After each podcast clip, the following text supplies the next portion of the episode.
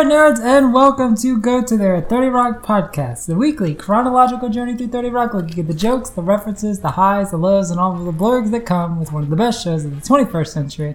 As always, I'm your host, Curtis Stone, and joining me is. David Amick. And welcome to episode 95, season 5, episode 15, entitled It's Never Too Late for Now, originally airing February 17th, 2011. David, if you would please give a quick summary slash synopsis of this episode. After her breakup with Carol, Liz has decided that she's going to give in to spinsterhood, but a special night out might change her mind. Meanwhile, it's time for Jack to discuss carriage fees with Cabletown to carry NBC on their new service, but after a bad negotiation with his nanny, he begins to wonder if he has the skills he needs. And finally, because Trace is still off on his soundstage that he's pretending is Africa, Danny, no, just kidding, Danny's not in this episode Aw. either. Poor Danny. Jack and Pete form a band because they needed a C plot. Yeah, it's a fun C plot though. I mean, it, it does the whole ups and downs of a band, you know, in thirty in less than thirty minutes. I mean, it's it's weak as hell in terms of you know any character development or anything like that. But it's fun. Like it's always fun to see those mockumentary styles or those uh, parodies or whatever of band formation, band breakups. They're always fun, and the fact that they do this within like two days is kind of extra funny to me because they even like do like the Beatles, you know, Yoko Ono joke that they're a Yoko Ono joke in there. Um, but it's like it's so inconsequential that it's like you could forget this that it ever happens and it doesn't affect anything. It's like it's not good or it's like it's not bad. It's not offensively bad. It's just like it's an additional thing that's part of the episode to sort of fill it out. But like it's not wasted time. I feel like it's not pointless. Yeah, it was just really a sitcom for me. Yeah. So, I mean, yeah, it was fine, but it was the first time I heard working for the weekend in probably 10 Oh, years. or So that was something. Yeah. Uh, yeah, that's that's one of those like bar songs that just sort of comes on with like Bon Jovi and Queen. That yeah, everyone, every white person. It's one of those white people get turned songs, I guess. um, but yeah, I mean the rest of the episode, um, even Jack's subplot is kind of ho hum because it's kind of just a throwaway. Like it's not really anything that will come back into factor later on. Um, They do get in a good shot at the NBC Comcast murder, though. Yeah, and even like there's a thing at the beginning. Liz has like, how's how's that even legal? Is that something Yeah, that we should like referring to. should be regulated better and things like that? Um, but I mean, I, the Liz's Liz's plot is is definitely the highlight, and the fact that when I'd first initially seen this, I hadn't seen Murder on the Orient Express, and I didn't know until the end that that's what it's referencing. Um, but uh, having then since you know seen this episode multiple times and knowing that it was a, a, a sort of reference to that entire, I guess you'd say book slash movie, uh, and then seeing the the newer version of the movie that came out a couple years ago now, um, I have like a new appreciation for it. Um, I don't know. There's just something about that because it's one of those things you've seen a million times. It's just another thing that's just been homage or parodied a million times, and you maybe didn't know the source of it, and then you see the source. and, Oh wow, people have been doing this for like 80 years, and I wonder why. Because it it's kind of evergreen. It's something that sort of stands the test of time. Uh, and I, I like the final scene. I think the final scene is so fun of just her connecting the dots and figuring out all of it out, but still just in the end just accepting that the simple the simple method was the best or is the easiest to comprehend or, or just to accept kind of thing. Uh, it's, it's a good ending. I think it it sort of gets her out of her funk, even though I think it would have been nice if we got to see more spinster Liz for just a little, like a couple of episodes, like a small run of her. I feel like that's her whole energy, though. It's like anytime she's not in a relationship, like it hasn't been that like That's true. I'm getting a cat and I'm giving up, but it's still I don't know, like a similar energy. So I actually kind of like that they got through it quickly Yeah. this time. I All know. right, that's yeah. I guess I guess like the only difference really is her appearance Yeah, changes. like that's true. if she's always in that funk but still dresses Liz Lemon way. Yeah, but yeah, the fact that she's just wearing like hoodies and a chip clip in her hair and has a cat now. Seems like she'd be allergic to cats. She's allergic to dogs, right? That's what we know. or maybe she says Maybe. she's allergic to dogs. I don't remember that, but Well, no, because I'm getting I confused because not I mean, remember it. Yeah, yeah. No, I think she says she's allergic to dogs, but she also says allergies are a myth, and the only reason she says she's allergic to dogs is because one bit her once when she was on her period or something. That like sounds that sounds right. Yeah, just like I think it's a reason for her to say she hates dogs without saying she hates dogs. Which, what a monster. Uh, any other thoughts on "It's Never Too Late for Now"? Yeah, I thought it was a cute episode. Right? It wasn't. It was. I mean, fillery in terms of there's not a ton going on that's like advancing anything on like a larger level, but still like within as an episode. Like, I mean, I feel like we've definitely had filler episodes that weren't that funny. So this was, you know, I thought it was pretty good. Yeah, and I wonder like how far this this was along in the production before they had the whole Tracy issue of Tracy going out for surgery. Like if this was something they had been planning all along, or because I mean, this is like a I don't want to say slapdash in a mean way, but like this is like a slapdash episode they had to put together to delay his storyline or delay him being in the show. I think it's a fantastic, I guess you would say, filler episode because it doesn't really uh, advance too much of a plot line. I mean, there's some references, obviously, to her breaking up with Carol and Tracy not being on the show, but those two lines literally just could have been written in kind of thing. Well, I guess the spinster thing is really built on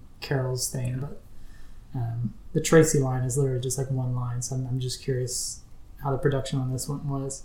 Um, but yeah, no, I think it's of. I guess I guess yeah, we could classify this as a filler episode. So of the filler episodes of Thirty Rock, I would say it's it ranks up there uh, in the higher end for me. Let's hop in. All right, let's hop in. So we're gonna set up the cold opening. Um, it's basically going to put in place uh, Jack and Liz's storyline, and then we'll get uh, Pete and Frank's storyline uh, after the opening.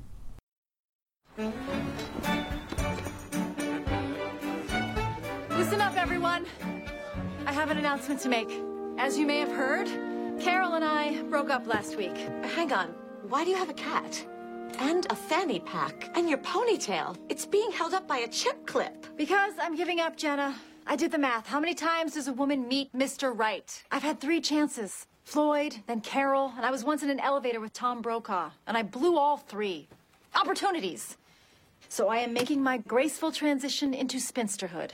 I have adopted this cat, named her Emily Dickinson. Named her Emily Dickinson. Lemon, a word? Hang on. Recent breakup, fanny pack, cat. Quick. Who was the lead character on NCIS? Special Agent Jethro Gibbs. In your office now. What's the point, Jack? I'm done. I took the money I was saving for my honeymoon and I bought a cemetery plot. I also joined a book club at the senior center near my home. We're reading Murder on the Orient Express. You know there's a movie of that, right? I did not. I want to help you, Lemon, but this is not the week. Avery's maternity leave was cut short so she could go cover the collapse of Greece's banking system. Since inventing democracy, those guys have been coasting. So you're all alone with baby Liz? We're calling her Liddy, after Liddy Dole, G. Gordon Liddy, and my martial arts instructor, Liddy. In addition, I have a huge presentation coming up. Meeting Magazine is already calling it the first great meeting of the decade. I have to be at my best. I'm negotiating NBC's licensing fees with Cabletown. But aren't NBC and Cabletown the same company now? That seems like a pretty big conflict of interest. Why would the government even allow that merger? It's okay, don't worry. You just keep watching Bridalplasty. Alicina died last week.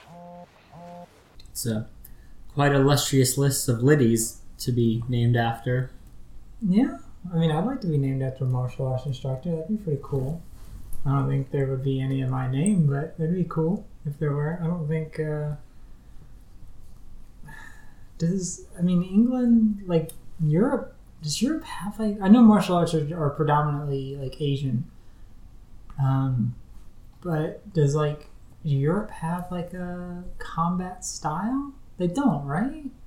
Like hand to hand combat? Like they don't really. They're not really known. I mean, boxing, but Greco-Roman wrestling. Mm, I mean, that's kind of centralized mostly in the Mediterranean area. But just, I mean, really, aside from boxing, they don't really have like a hand to hand combat style. I guess maybe wrestling is kind of universal. But they don't, do they? I mean, you think Jeet Kune Do, you know, karate. Yeah, I don't think. I'm trying to think of something. Well, I mean, Israel has Krav Maga, right? Is that Israeli? I think so. Yeah. Yeah. right. So I mean, they have Krav Maga. I don't think like Northern Europe areas really have hand to hand combat aside from boxing. No, they have socialism instead. well, we can't have that. Come on now. Um, though, so bridalplasty is a real show. I really thought that was like a. I hadn't heard of it, but show. I'm not surprised. It's a real show. On We or Oxygen or something, or TLC. It is an E network show. E. Okay. Uh, unfortunately, it no longer exists. Oh. It was a one season, one season. I wouldn't even say success because it was canceled. So it's people who get plastic surgery for weddings. I'm assuming um, their their wedding, hopefully not someone else's wedding. the show followed 12 engaged or already married women competing for the wedding of their dreams and their dream plastic surgery. Oh my god. Okay, let me guess what year that aired. Uh, let's see. The, all those makeover shows, like the Swan and Extreme Makeover, that was like what 2000. Well, I'll give eight. you a big hint. They just referenced it on a 2011 episode. Oh, okay, so Baywatch. 20, 2010 or 2011. It, okay. it was 2010 to 2011. Uh, the winner of the competition received the wedding of her dreams and had her entire wish list fulfilled. The husband to be did not see his fiance until she revealed her new look on their wedding day. Holy shit, that is fucking horrible. That could have gone real wrong. That is horrible. Why would you ever want to participate in something like that outside of just being incredibly vain? Yikes. Because to be on TV and maybe if you want lots of plastic surgery. I mean, I guess like I don't know. Like my mindset is you get plastic surgery if you need it, not if you just want it. I think well, plenty of people get plastic surgery because they want it. Right, and I, I don't know. It's, I mean, it's obviously it's a huge industry, so I mean, my min- mindset's not going to change anybody's opinion. But I feel like there's a lot of things that happen that lots of people get that you don't. Like, you know what I mean? Like I feel like lots of people get like fillers and like it be- because it's not done. Like I, I guess the only time it's visible is when it's like an exaggerated way. Right. But I feel like there are lots of people out there who have like really low grade procedures that you Yeah. would never that you would notice. And I mean, you know what I mean? And that's I mean, but that's you know procedures or whatever that they want, not that they need. And it's you know what I mean? It's I don't know. I guess enough like someone getting something for like a deviated septum to stop snoring or something like that. That seems like more considerable than just my face is sagging and I want it to stop sagging because you know age is the thing and I can't really stop the aging process. I can just mask it or hide it. I don't know. It's whatever. If, if you got the money for it and you've got the time to do with it, more power to you. I guess it's just I can't. I, I can't personally think of anything I would ever need or want uh, plastic surgery for. But Well, maybe one day you will, and you'll think back and say, "What and how naive I was." Maybe Hmm, times change and minds change and opinions change, but I don't know. Maybe teeth. Is teeth plastic surgery? It's more cosmetic surgery. I mean, you can have cosmetic procedures on your teeth, but it's I don't think it's the considered plastic. You know what I mean? Because it's not like you're. I guess it's not like you're you don't really go having modifications or fillers. Like you can. necessarily. Well, I mean, you can because like they can like you know some people have like what is it veneers or whatever. Where they, I mean, they can literally like take out all your quote unquote natural teeth and like build in like super white like veneers Mm-hmm. or whatever. But I, I don't think that. I think that's obviously a cosmetic procedure, but I don't Yeah. think that necessarily you know falls under plastic, Plastic surgery. surgery. Yeah. Anyway, Oh, damn it, I didn't leave my baby nurse her check this morning. I have to go back home and pay her. Right now? It's complicated. These women run your household, so you have to keep them happy, which means not saying anything as your DVR fills up with Trinidadian soap operas. But as soon as I'm out of the woods, Lemon, I'll take care of this latest dysfunction. There's nothing to take care of, Jack. Watch this. I can fit Emily Dickinson's whole head in my mouth. so post opening, uh, back at the TGS studio, uh, Pete is a little annoyed since they canceled this week's show and are going to be running a best of. But that inspires Frank and Pete to write a new, I won't say hit, but a new song. Oh, hey Pete, what's up? Well, nobody told the musical guests that Tracy's in Africa, so all their instruments got delivered even though there's no show. Rock stars, man.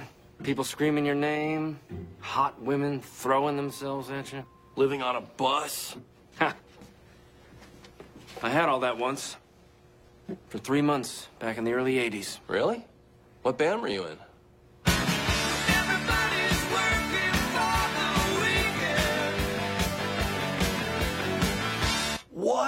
Yep, I was in Loverboy. But then I had to choose between staying in the band or taking that college scholarship to study TV budgeting. I made my choice. That part of my life is over. Hey, it's never too late. What did you just say? It's never too late. It's never too late for now. Yesterday's dreams are gone. But today I'm singing this song. Cause it's never too late. It's never too late for now. We need to start a band. I think we just did. Like that song sucks, right? Like I think that's the point. Yes. I mean, I know it's supposed to be bad, but but I mean that's I get the whole joke, right? Is just you stumble on magic with massive air quotes there, and you form a band, you know, apropos of nothing, and then That's how it works. Yeah. And then Yeah. instant success and Yeah. fame. exactly that's that's how it's always worked for millions worldwide. Yeah. And Working for the Weekend, a song I never heard before I got to college. Every college a cappella group did it constantly throughout college, so I heard it all the time, and I haven't heard it since until, well, whenever this episode first aired, and now. I mean, I'm saddened that you had to hear it that much a cappella style, but I'm also bewildered you'd never heard it before. I mean, it's feel probably like the sort of thing I maybe I had, you but just didn't know. didn't know enough about it to recognize it. I feel like that whatever. was a staple of like yeah. uh, 80s, 90s radio. I feel like it was one definitely one of those like it played every Friday, like around That five o'clock that would make sense. to hype up people. Um, Yeah, I've been working all week for the Yeah. weekend. oh, I mean, there. God, there is some song I remember because my parents used to love. I mean, they still do, but they would listen to country music. All the Nine to five. No, it wasn't that. It was something I don't. I couldn't tell you who sings it, and the only line I really remember is something about money burning a hole in my pocket. Like I'm ready for the weekend or something like. I don't. It's some country song that I mean, like they played it literally every. Because I remember we would be in uh, my dad's work, like waiting for him to come out. Like we were picking him up, and every five o'clock, the radio station would play that same song every Friday at five, and I was just like, oh my god, I hate this so much, but. So Loverboy's being an 80s song about that makes sense. Like I'm not mad at it. It's just not a song I really care for. Why do you hate Pete and his band? I don't know. The IMDb trivia had an interesting note where obviously they clarify that Scott Adsit was never in Loverboy, but then glad they, I clarified that. but the last thing they say is the drummer for Loverboy is Matt Bencente, which Who? I well, I- one I don't even know why that's trivia because it doesn't link to anything. But also, Pete wasn't playing drums. Pete was playing like guitar or bass. So why does the drummer matter? And Maybe the drummer's publicist saw an opportunity and uh, I mean, he, he- we were talking about him, so it's working. True. Uh, meanwhile, at Jack's apartment, um, he gets into an unexpected negotiation with his nanny. I'm sorry you had to wait for this, Sherry. I hope there was enough shark meat in the refrigerator for one of your sandwiches. Hold on. Uh, this is the same amount I was paying you when you worked full time, uh, and now you're just working nights. It's me hourly rate. You understand my confusion. I'm actually paying you more money to be here half the time. I'm not saying that what you do isn't important. Avery and I appreciate you, and Liddy just adores you. But let's just say you're at the market buying potatoes, and that 10 pound bag of potatoes costs $400. But then the uh, grocery concierge tells you that a five pound bag of potatoes costs $400. Well, that would be shocking, right? Because a five pound bag should only cost $200. What I'm saying is that we value what you do, but this rate is uh, unreasonable. So, what do you want to do? I want to resolve this uh, fairly and amicably. And I don't want any bad blood. So, it, it was nice negotiating with you, and uh, here is all of your money.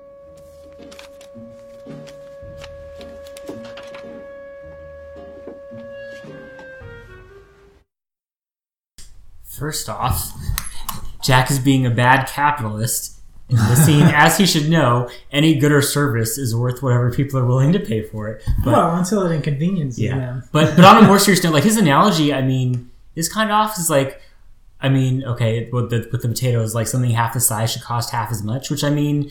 Maybe, but I mean, I think we, you see all the time in the grocery store, you have different sizes of things, and it's not necessarily an exact like two to one or you know relationship. Also, I mean, you could easily argue that working overnight instead of during the day is Worth more. is worth more money. So I don't know. I guess we're leaning into the whole thing of like Jack and as good as negotiation as he thought, but it's like you know for the uber capitalist like thing we get from Jack, like it's it does seem like a little uh out of his out of his normal character, but you Yeah. know.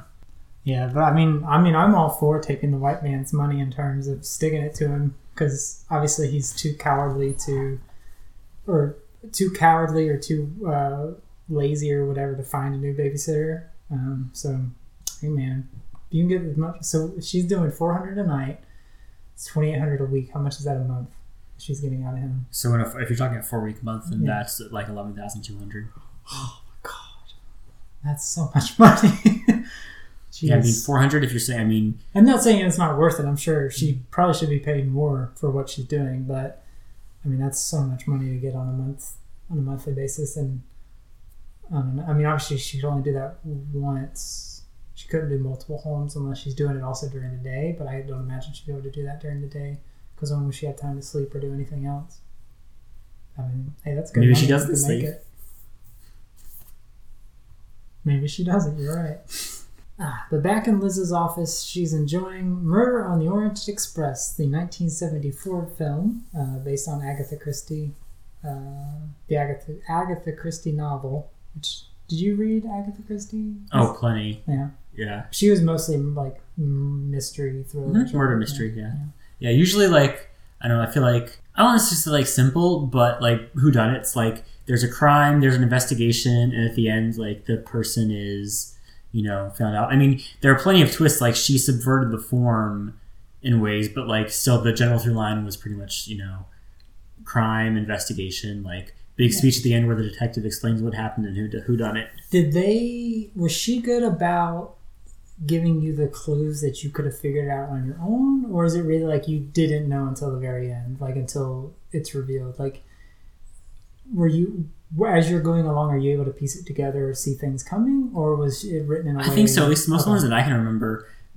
There, there. Well, there was a there was a very famous one which I'll spoil the plot, but not which one it is. But basically, it, she it kind of the first time of an unreliable narrator, and it turned out that like the narrator is the one who did the murder, but because he's narrating it, so it's like it's the big twist at the end. It's like, oh, by the way, I'm the murderer or whatever. And from like the way I read the, the way that was received at the time, like it was like really controversial. People were like, what? Like people, you know, thought that they should just because it was such a new thing, I guess, like at the time that like people, you know, weren't prepared for it, and I don't know. So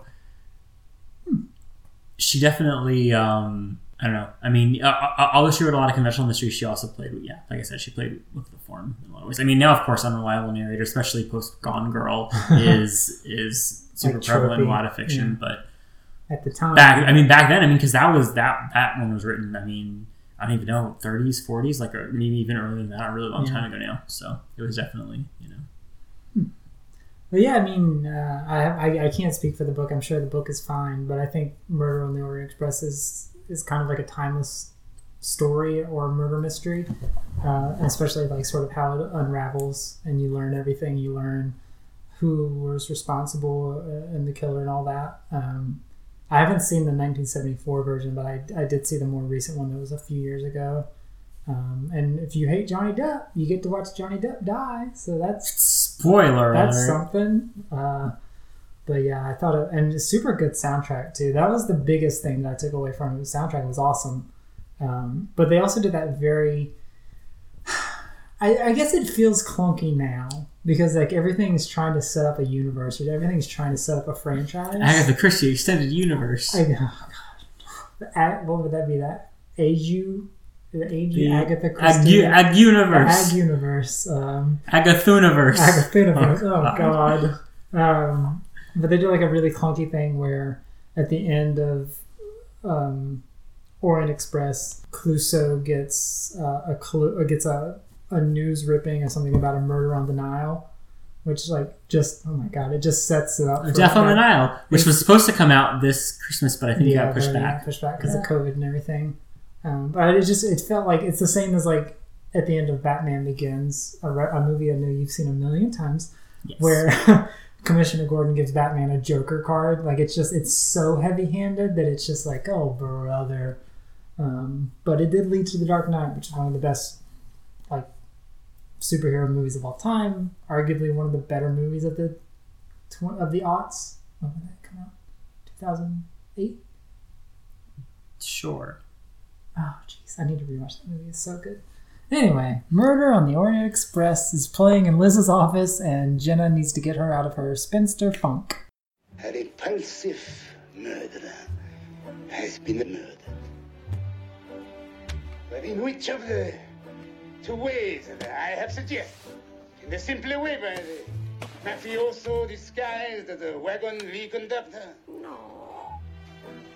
Ah, in the more complex way Liz, that I enough. Just I am not going to just sit and watch you plummet into spinsterhood. Why are you talking so fast? Because I'm upset. Also, I've been taking these new Czechoslovakian organ slimming pills. They contain a little bit of meth, which is something my body needs anyway. Listen, I'm not going to let you wallow like this. I am taking you out so you can rebound sexually. What? No. Now, when I'm rebounding, I like to do it with an NBA player because well, it's fun wordplay and they're mean. Well, thank you for that disgusting offer, but I will be in editing all night, putting together the best of Tracy Jordan to replace this week's show. So can't go out. Too bad. Well, I'm not giving up. I didn't give up when Eric Roberts abandoned me in the desert, and I won't now. Well, no judgment, Liz. Mr. Roberts thought I was dead.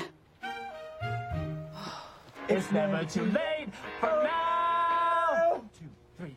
It's never too late. There you are. Great. You just ruined a really boss take. We're recording a song called It's Never Too Late for Now. It's about that delicious little mystery I call life. Oh my god, that sucks. Come on, we gotta go to editing. No, I'm not going to editing. I'm in here shredding away like a righteous axe master, and my arthritis is acting up. Do you have any ibuprofen? Uh, my fanny pack is in my office, in my mini fridge. I like my tampons to be cold. I'll be downstairs. So this is where, if you're following along with the mystery, um, the first clue that we'll have is the uh, meth pills that Jenna's taking is something that comes back in. Uh, we're getting ready to set up the next one with the fanny pack as well as the uh, the titular line of the episode. Uh, it's never too late. So it's it's interesting going back and watching this, just seeing how much they actually do set up um, all the pieces in place. Um, we have Liz going to the editing dock where sort of it all it all kickstarts uh, the murder mystery or murder mystery, the date mystery, all that fun stuff. To, uh, it's always fun to watch the to because that's why I was asking like if they set up the clues to know. Because I remember reading a book years ago, uh, and I think I might still have it somewhere, but it was a book called Shadow Man, and it gave me a lot of like Silence of the Lambs. Man. Yep, it had a theme song with it every time you opened the book. Um, uh, it reminded me a lot of Silence of the Lambs. Uh, it's about this. I think she was FBI, CIA, one of those. Um, she was a detective, and her her husband and her daughter were killed by a murderer, and she's on the lookout to find them and get you know retribution. Blah blah blah. But these quote unquote twist slash reveal of the killer, I felt like it wasn't satisfying and it didn't make sense. It felt like a twist for the twist's sake. And I don't want to spoil it just because it's not exactly a big book, but someone might be wanting to read it. And I don't know, but it's, and I don't remember there being clues along the way to help you determine who it actually was before they reveal it. It just seemed like an app, an out of nowhere twist. So I think like with something like this, like they're planting the seeds along the way. So, you know, you can go back and watch it and see that it wasn't just apropos of nothing. It was something planned. So I, I more appreciate that in the storytelling. Welcome to Broke Black Mountain. You need to go black, Marty. This is Liz? Liz, this is Liz. I am supposed to represent NBC in a negotiation that Rex Belcher of the American Journal of Meetings rated four chairs. Four. I'm sorry, is that another magazine about meetings? Meanwhile, I just got worked over by my Trinidadian night nurse. I made every mistake you can in a negotiation. I spoke first, I smiled, I negotiated with myself. If I had done that during a mock negotiation in business school, Professor Widmer would have spanked me in front of the whole class, bare bottom. Okay, but it's harder with someone like a nanny, right? There's an emotional component. She takes care of your baby. I mean, you just had a structural analytic insight. Professor Widmer would have given you a good job spanking. What is business school? The reason Sherry can manipulate me is because she has leverage. Eight pounds of screaming, toothless, soft skulled leverage. Liddy loves Sherry. And Sherry assumes that I love Liddy. But you do, right? Yes. But Sherry can't prove that I love Liddy. So I renegotiate under new conditions. Specifically, that I hate my newborn daughter. Wow. Jack, I could never pretend to hate my beautiful baby daughter, Emily Dickinson the cat. Oh boy. Where's Paul Giamatti in the editing bay? I know. This is the Ta- perfect. Tanya, But we get Donna Strong. Donna, Donna, Donna. Yeah, we Donna's get Donna. there. Uh, she's doing her best. Um, and we're gonna start cutting out scenes just for sake of time, and also we don't want to play the full episode. Um, but so Donna gets stricken with food sickness. Uh, has to Food sickness. Food. No, I mean, no, I mean, you're right, but I've never heard it said that way before. No, maybe Food I've, sickness. yeah, isn't that a thing? I mean, Food sickness. I maybe I don't know. I've always heard food poisoning. Food poisoning is- Food. I mean, I got what you meant clearly, but Anyway, she gets struck with food poisoning. food sickness. food sickness. Just sick from eating food. Yeah, man, Um, fair enough. We get struck with food poisoning and has to uh, leave the editing bay for the night, which is another clue that's being set up. Um, and Jenna, uh, seeing an opportunity, uh, finally convinces Liz to at least go out to a discotheque for the night, but gives her the ultimatum that if she hates it for any reason, that they will leave. And while Jack does his best to negotiate with Sherry um, the new rates that he's trying to instill, unfortunately, thankfully rather uh, his emotions for his newborn daughter comes through and he actually will pay the uh, the nanny whatever she desires because he's the baby starts crying, So baby and starts he's not going to take care of it. right yeah. Anyway at the um, at the discotheque uh, Liz and Jenna are trying to get well Jenna is trying to get Liz comfortable to stick around. And there is like a running bit in this and I can't quite make it out. Um, but there's a song that's like playing in the background um, that from what I was able to find in my research that it, it's it's Tina Fey is singing it but it's like basically what it is is all the words are just summarizing the episode.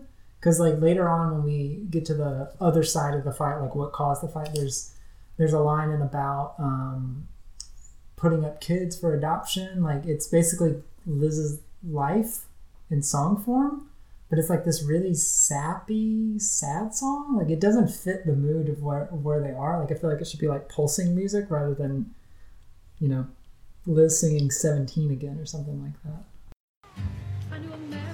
So, soft music, ample seating, and I know how much you like clearly marked fire exits.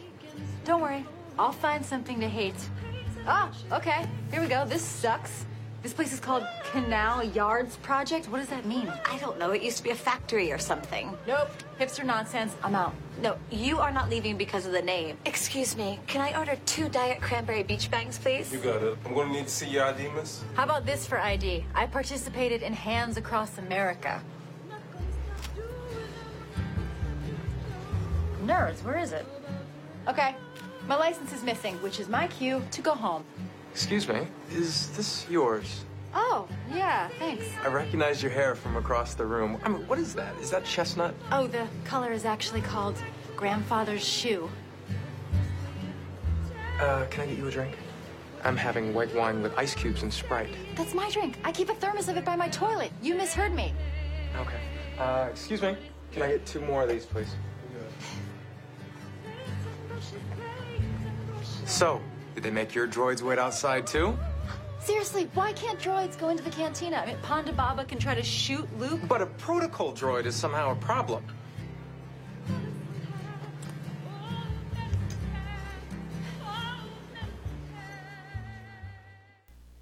Hello there, nerds. Um, this is just a quick uh, interruption into the podcast uh, from uh, in between uh, recording and editing. I, I was actually able to track down the song that uh, is played during the Canal Yards scenes, or at least one of them. I, I really cannot find the song where it's talking about adoption, but anyway, uh, it's a song that Tina Fey did write sort of, I guess, assuming on set just as a goof uh, for things like this, just like a background track. Uh, but it is called Paints and Brushes, uh, and it's uh, it's mostly just sort of it's it's well, parroting like Joni Mitchell songs and, and songs of that ilk, sort of those Sarah McLachlan songs, but it's more like there is a particular line where she says, "I'm not allowed to joke about tampons. I want to make joke about tampons and things like that." And that, that was sort of a barb against uh, producer of Thirty Rock, Irene Burns, and who she actually does name drop also in the song. But it's just, it's probably one of those things they didn't really expect to get out. But we're in the internet age, and you really can't keep secrets anymore a lot of the times. So uh, thankfully, someone had found this and posted it up online, and we were able to get it and share it with you. So enjoy Paints and Brushes by Tina Fey. I knew a man called Richard Dean. Paints and brushes, paints and brushes. Spent all weekend sweeping floors and cooking beans. Paints and brushes, paints and brushes.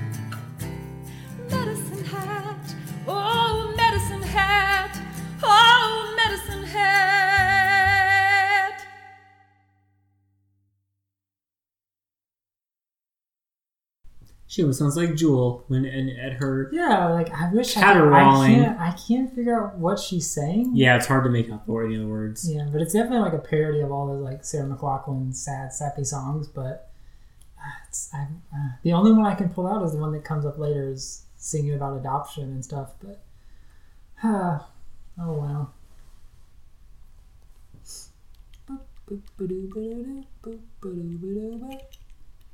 So meanwhile, uh, not only do we learn what Pete and uh, Frank's Frank. band's name, Sound Mound, which is a terrible name for a band. Um, they're already in the Beatles, uh, Yoko Ono era of their uh, breakup, which we forgot to mention. The first crack in their story uh, would be uh, the arrangement of who wrote the song, as well as Pete being the glory hog of saying, when we get to the Grammys, I talk, you don't. So they're already pushing it really hard that they're going to be broken up by the end of the episode.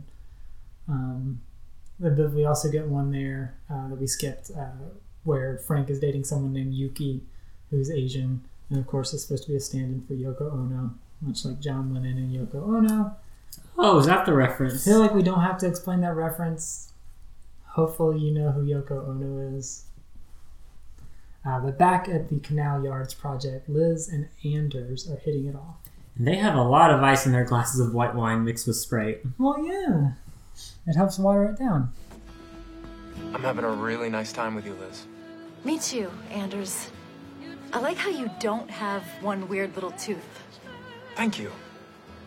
Look, I was gonna go back to my hotel room, get Eat, Pray, Love on Spectravision, and make fun of it. Ugh, Julia Roberts in a movie about eating? Give me Kirstie Alley, somebody who knows what she's doing. Come on. Let's go. Oh boy. That does sound fun, but I really shouldn't. Yeah, I came here with my friend, so I'm just gonna stay here. Let's fight. Ah, typical nightclub malarkey. Whoa. You okay? Oh, my heart's pounding like I'm watching Oprah's farewell season. Oh, I thought the stupid universe was telling me to get a cat and be a spinster, and now I don't know. What's it trying to tell me with you? Liz, look. I don't believe in signs or messages from the universe. You know what I do believe? It's never too late for now. It's never, it's never, it's never,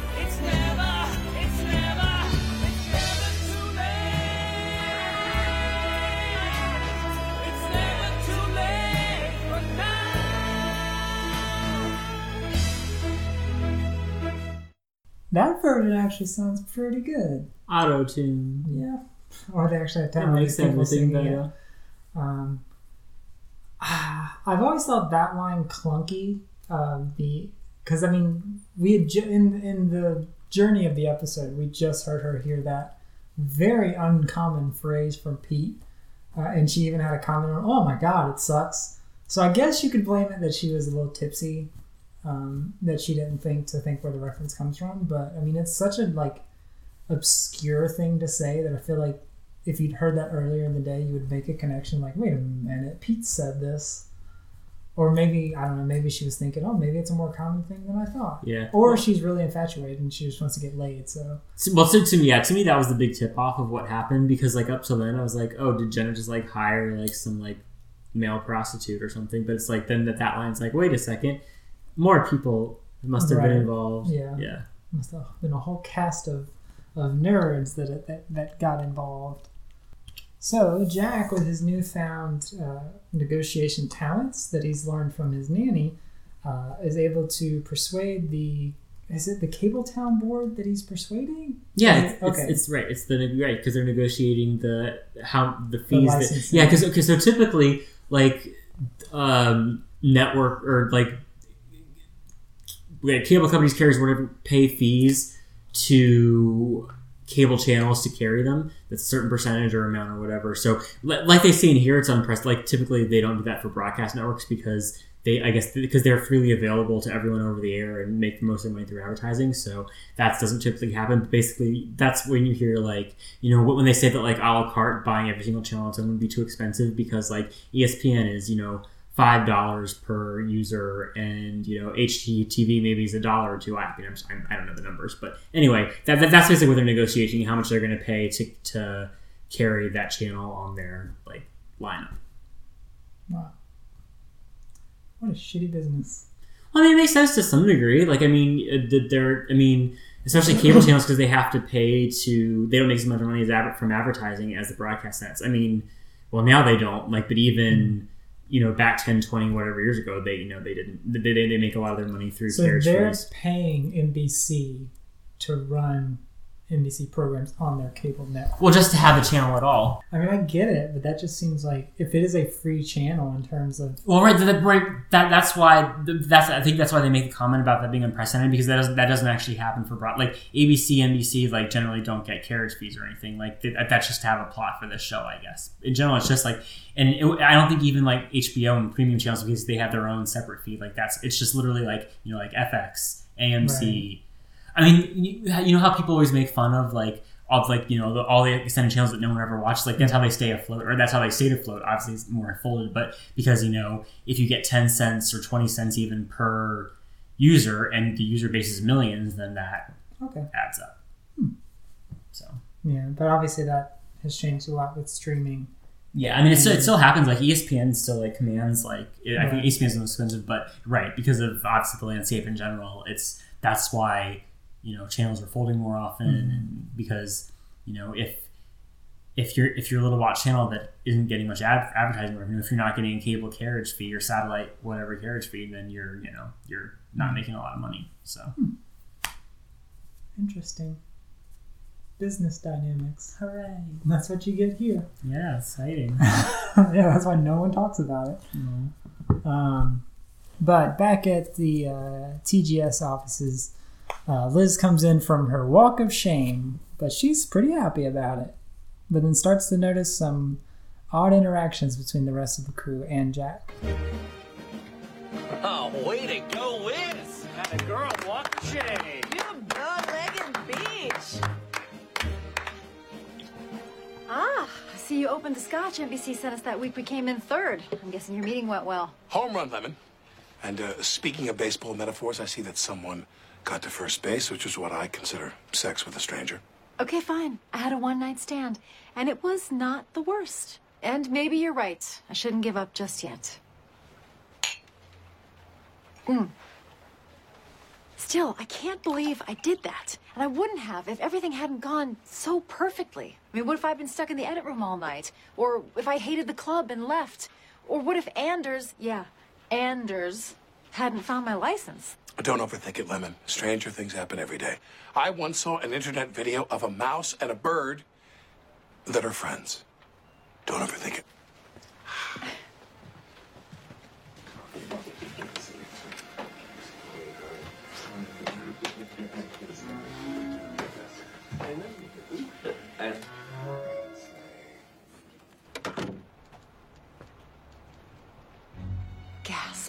Uh, I feel like for the sake of everything, we have to let the final scene play out. Um, just because it explains it? It explains The it all. mystery. It sums it all up, and it does it in a really good way. It doesn't waste time. It uh, it almost mirrors the uh, Orient Express. Uh, Say, reveal. ju- just like an Agatha Christie detective reveal, you might say, is how it goes. Um, it's it's I think it's it's really well done uh, series like unfolding of series of events. So um, we'll we'll we'll cut in and, and leave our comments and things like that as it goes on. Um, but it is a longer scene. Uh, this is the first time we've seen Kenneth this entire episode, though, right? It's the first time. oh, is time, it? I think so. You're right. Uh, but still, no Danny.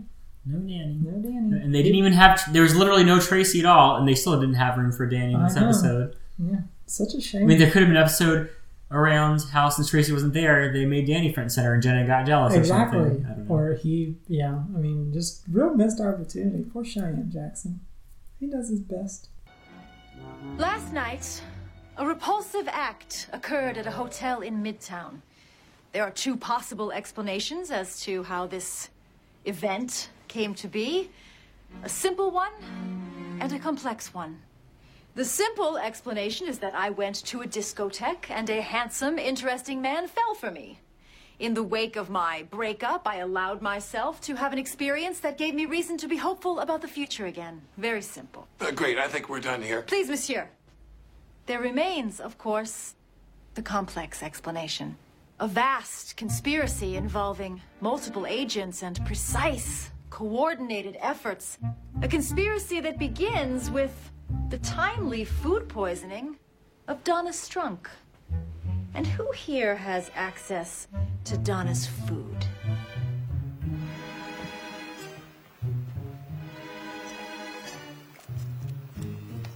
The second peculiar event, I lose my license, allowing it to be found by a handsome stranger. Serendipity? Perhaps. But how does one lose one's license out of a malfunction proof Velcro Phillies sport wallet? Someone must have had access to my fanny pack.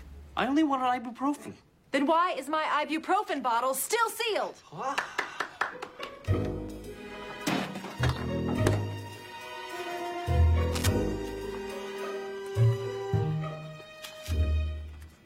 I like that Kenneth is an audience member. He's like, yeah, she's on to it.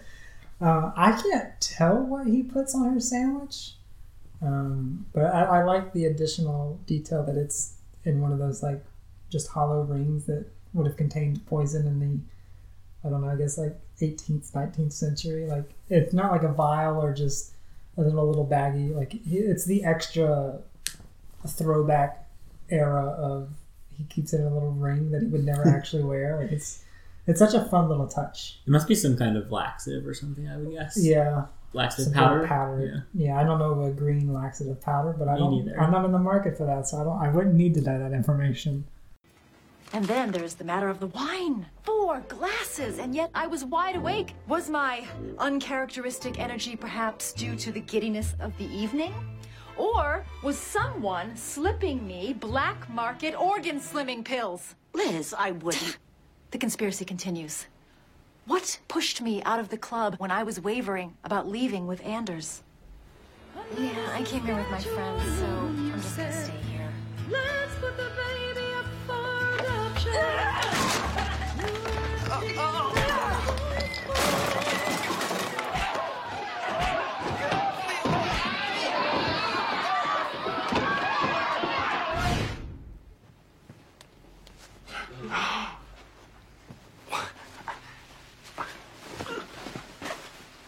What, this? I got hit by a bird on a roller coaster. You know what that's a reference to? Uh, Fabio? Very good. You Yay, I got a reference. Yeah, that was late '90s, early 2000. I guess he was on a. I don't know if he was on. I don't know why you do a roller coaster photo shoot, but he was on. He was on a roller coaster for some reason, and just happenstance got smacked in the face with a bird that was flying by, or not with the bird, but by a bird is probably how you would say that sentence. Even the club was strange, almost as if it had been designed specifically for me. But who has the resources and the connections to create a Liz Lemon themed club in one day?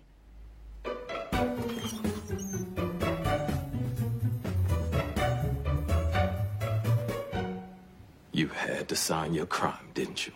You're the one who gave me those monk DVDs. And what was the final straw? It was Anders saying, It's never too late for now.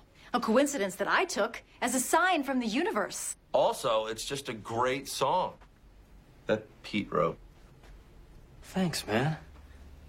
Sound Soundman rocks the town. Shut up, both of you. So, how did Anders even know that phrase? How did Anders seem to know everything about me? It's white wine, ice cubes, and Sprite.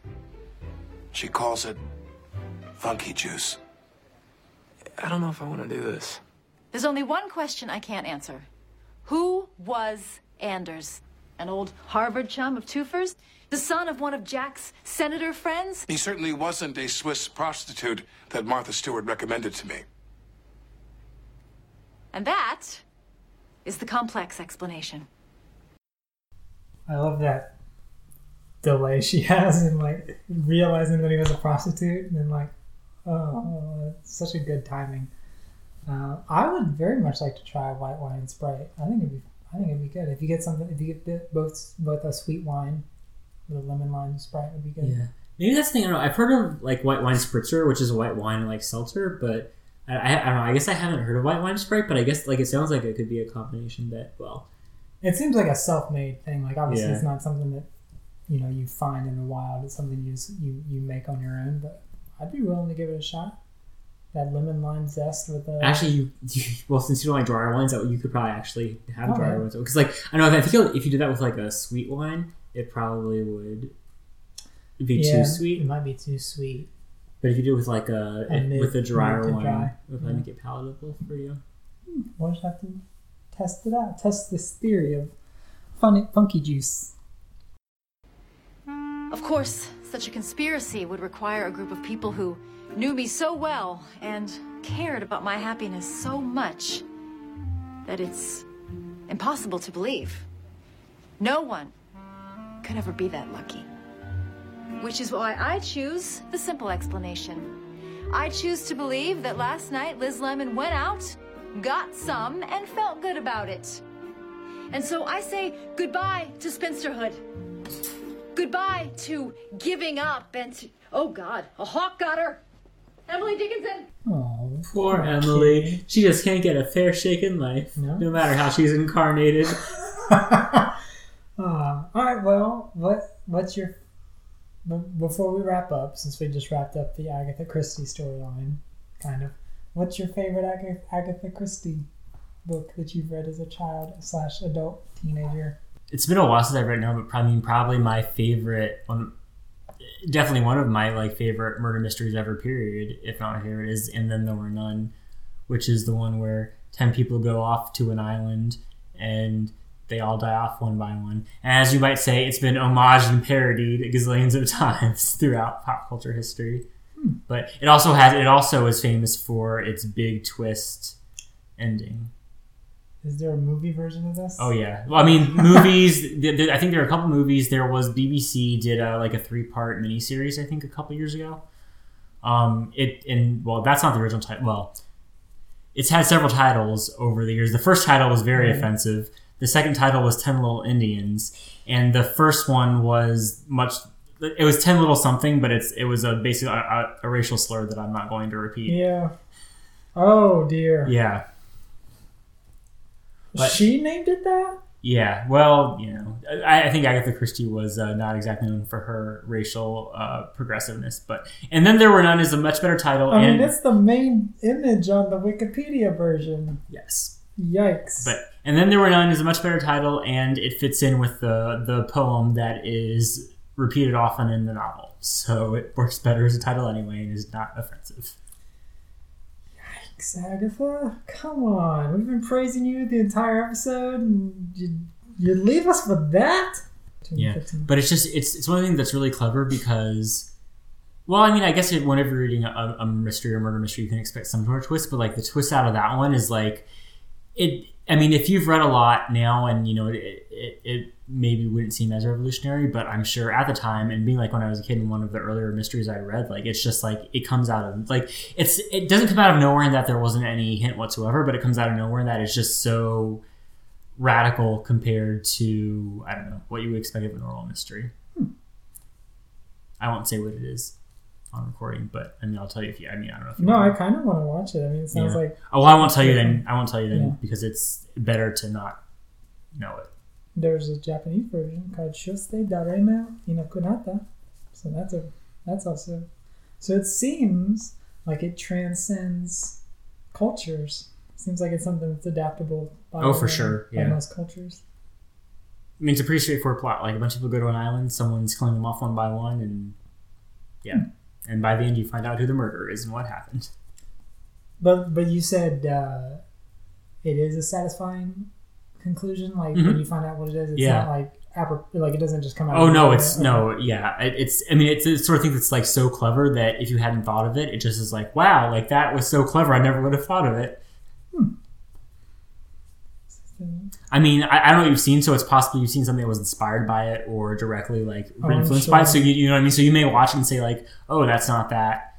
You know, I mean, I, I don't know, how, you know, but still, I think if, if looking at like the story basis itself, then it's I don't know, it's Yeah, it seems like the most recent version is the 2004 Mindhunters. Uh, but then there's 10 Little Indians with the 98 is the 89 American version, but then there's the 74 version. It's English. I'm not sure. Which I mean, there was definitely a BBC miniseries a couple of years ago. Any other uh, Agatha Christie novels? Maybe one with a less uh, racist name. I mean, that's the one that stands out for the most. I mean, I, I read, I don't know, like, you know, various like Poirot and Marple and that sort of thing. But I mean, that that I mean, that's always been the biggest standout and one of the, the you know the my favorites that I've always remembered. So Anyway, our credit scene is another. Again, I use the term loosely hit by Sound Mound, um, which, uh, as far as I can tell, it's sort of just parodying um, Working for the Weekend by Loverboy. Uh, and it's basically just Pete and Frank singing the days of the week and saying that this lady's down for it any time of the week. Uh, it's not good, but I mean, it's just that 80s vibe of pop music, so you know. hurrah! Final thoughts on It's Never Too Late for Now before we say adieu. Adieu. All right, good contribution.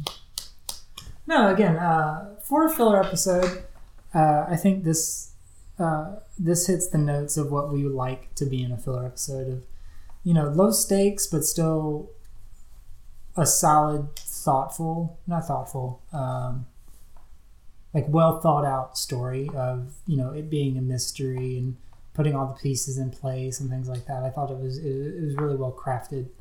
Um, you know, taking a murder mystery and turning it into a comedy mystery is not something you see often done, especially not in a sitcom. So it's kind of refreshing, and I think and I think it stands up as one of the episodes, one of the season's strongest episodes, and definitely one of the stronger filler episodes that Thirty Rock's done thus far.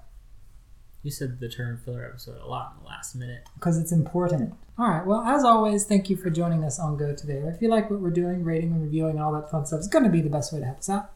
Otherwise, we will see you in next week's episode, episode 96, season 5, episode 16, entitled TGS Hates Women. Is that the one where Kristen Milioti guest stars? You got it. Oh boy. Yeah. Well, she basically, my interpretation is she's playing like a Sarah Silverman type character, like a very crude, crass. Well, no, no, that was her. That was her former She's a baby. Yeah, she's playing the very cutesy, high pitched voice baby uh, comedian. Um, and then, of course, there's a 30 Rock twist that spoils all of that by the end. But um, yeah, and Chloe Grace Moretz makes her first appearance. Oh, It's a- boy. It's a, packed episode next week. Uh, David takes out. See you next time. Cause she's a weekend lady. She's got that weekend style. Temperatures rising. She's gonna make you smile. Monday, Tuesday, Wednesday, Thursday. Uh, uh, uh. Friday, Saturday. Kinda Sunday and holiday Mondays. Uh huh, uh. Cause she's a weekend woman. Gonna make her mine. Gonna make it the weekend all the time. Weekend woman. Oh my god, that sucks.